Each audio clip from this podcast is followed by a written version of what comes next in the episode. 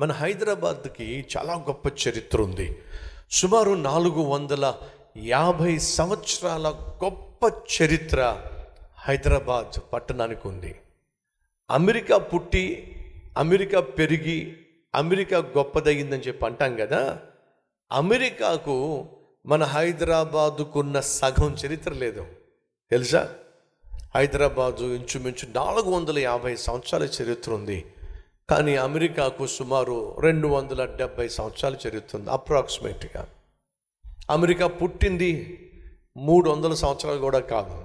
కానీ హైదరాబాద్కి సుమారు నాలుగు వందల యాభై సంవత్సరాల చరిత్ర ఉంది అందులో హైదరాబాద్ యొక్క ప్రత్యేకత ఏమిటంటే ఇది భాగ్యనగరము. ఏ నగరం ఇది? భాగ్యనగరము. హైదరాబాద్లో ఒకప్పుడు వీధుల్లో ముత్యాలు అమ్మేవారండి.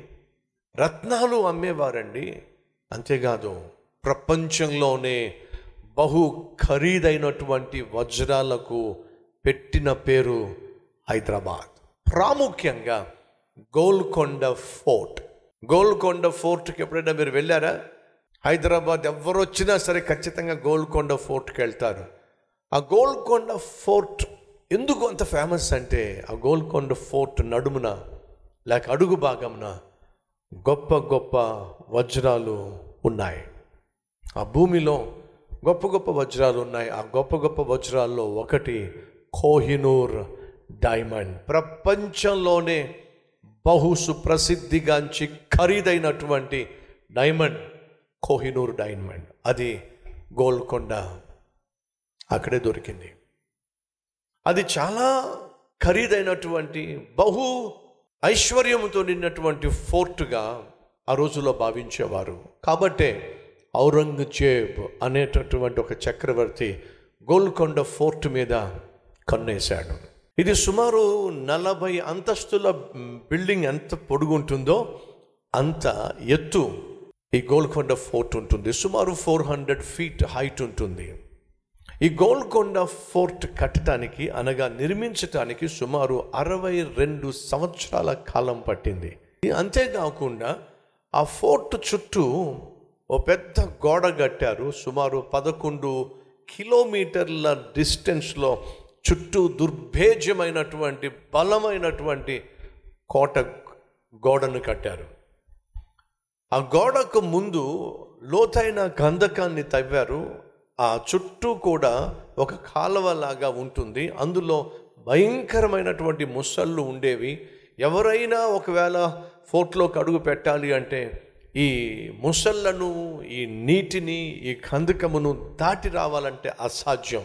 దానికి ఒక అద్భుతమైన ఒకే ఒక గుమ్మం ఉంది. ఆ గుమ్మాన్ని ఒకవేళ ఏనుగులు చేత ఒకవేళ వచ్చి దాడి చేసినా సరే ఆ గుమ్మానికి బలమైనటువంటి షార్ప్గా ఉండేటటువంటి వాటిని ఫిక్స్ చేశాడు.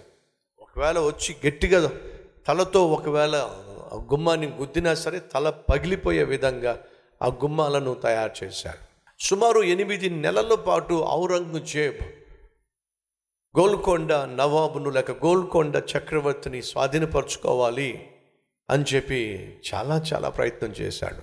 కుతుబ్ షా అనేటటువంటి చక్రవర్తిని.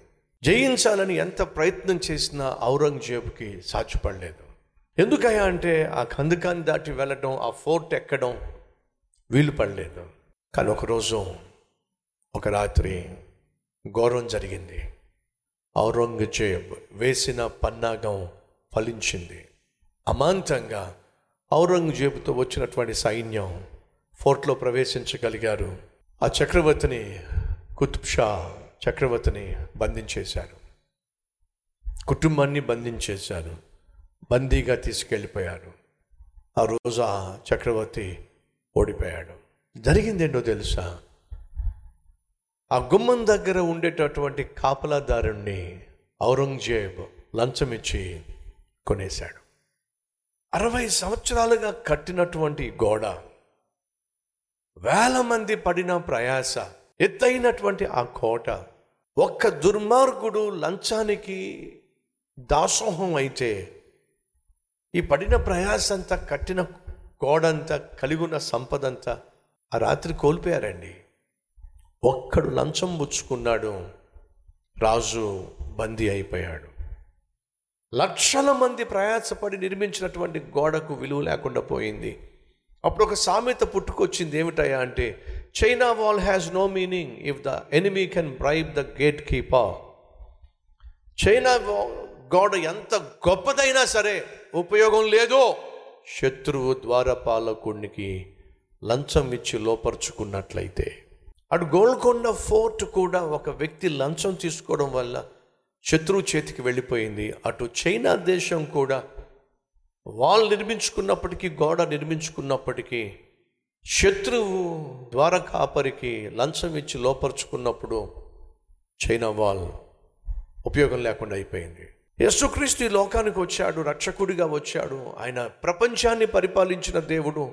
అయినప్పటికీ తాను ఏర్పరచుకున్న పన్నెండు మంది శిష్యుల్లో సైతానుగాడు ఒకరిని లోపరుచుకున్నాడు. ఆ ఒక్కడిని ముప్పై వెండి నాణ్యాలకు చెప్పండి కొనేశాడు. ఆ ఒక్కడు ఏం చేశాడయ్యా అంటే లోకరక్షకుడని యేసుక్రీస్తును ముప్పై వెండి నాణ్యాలకు కకృతిపడి రోమా సైన్యానికి అప్పగించేశాడు. అనగా బయటికి మనిషి ఎంత చక్కగా కనిపిస్తున్నా ఎంత మంచివాడిగా కనిపిస్తున్నా ఎంత అద్భుతమైన ఆత్మీయుడిగా కనిపిస్తున్నా లోపల ఆ మనిషిలో ఉన్నటువంటి క్రూరత్వము లోపల ఆ మనిషిలో ఉన్నటువంటి పాపిష్టి తత్వము ఆ మనిషిని మనిషిని ఏమైనా చేయిస్తుంది?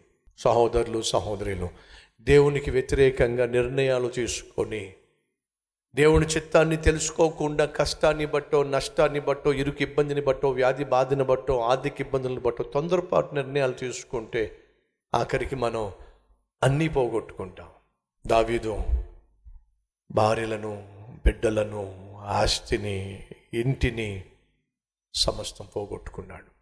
ఓ మంచివాడో! ఏమిటో ఇంత చెడ్డవాడయ్యాడండి. ఈరోజు ఈ వాక్యం విన్న సహోదరి సహోదరులు నీ జీవితంలో నువ్వు ఎదుర్కొంటున్న కష్టాలు సమస్యలు ఇరుకు ఇబ్బందులు నిన్ను దేవునికి దగ్గరగా చేర్చాలే తప్ప దేవునికి నిన్ను దూరంగా చేర్చడానికి వీల్లేదు.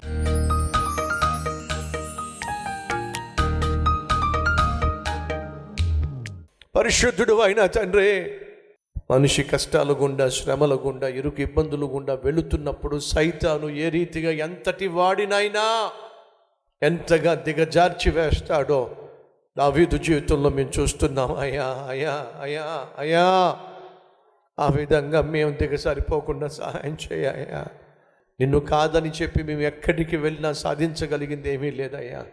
కాబట్టి ఇది మొదలుకొని నిన్ను విడిచిపెట్టకుండా నాయనా నీ చిత్తానుసారంగా నీ ఇష్టానుసారంగా జీవించే జీవితం భాగ్యం మాకు దయచేయమని. మా జీవితంలో ఉన్న ప్రతి అవసరమును తీర్చుకునే శక్తి దయచేయమని ఏసునామం పేరట వేడుకుంటున్నాము తండ్రి. ఆమెన్.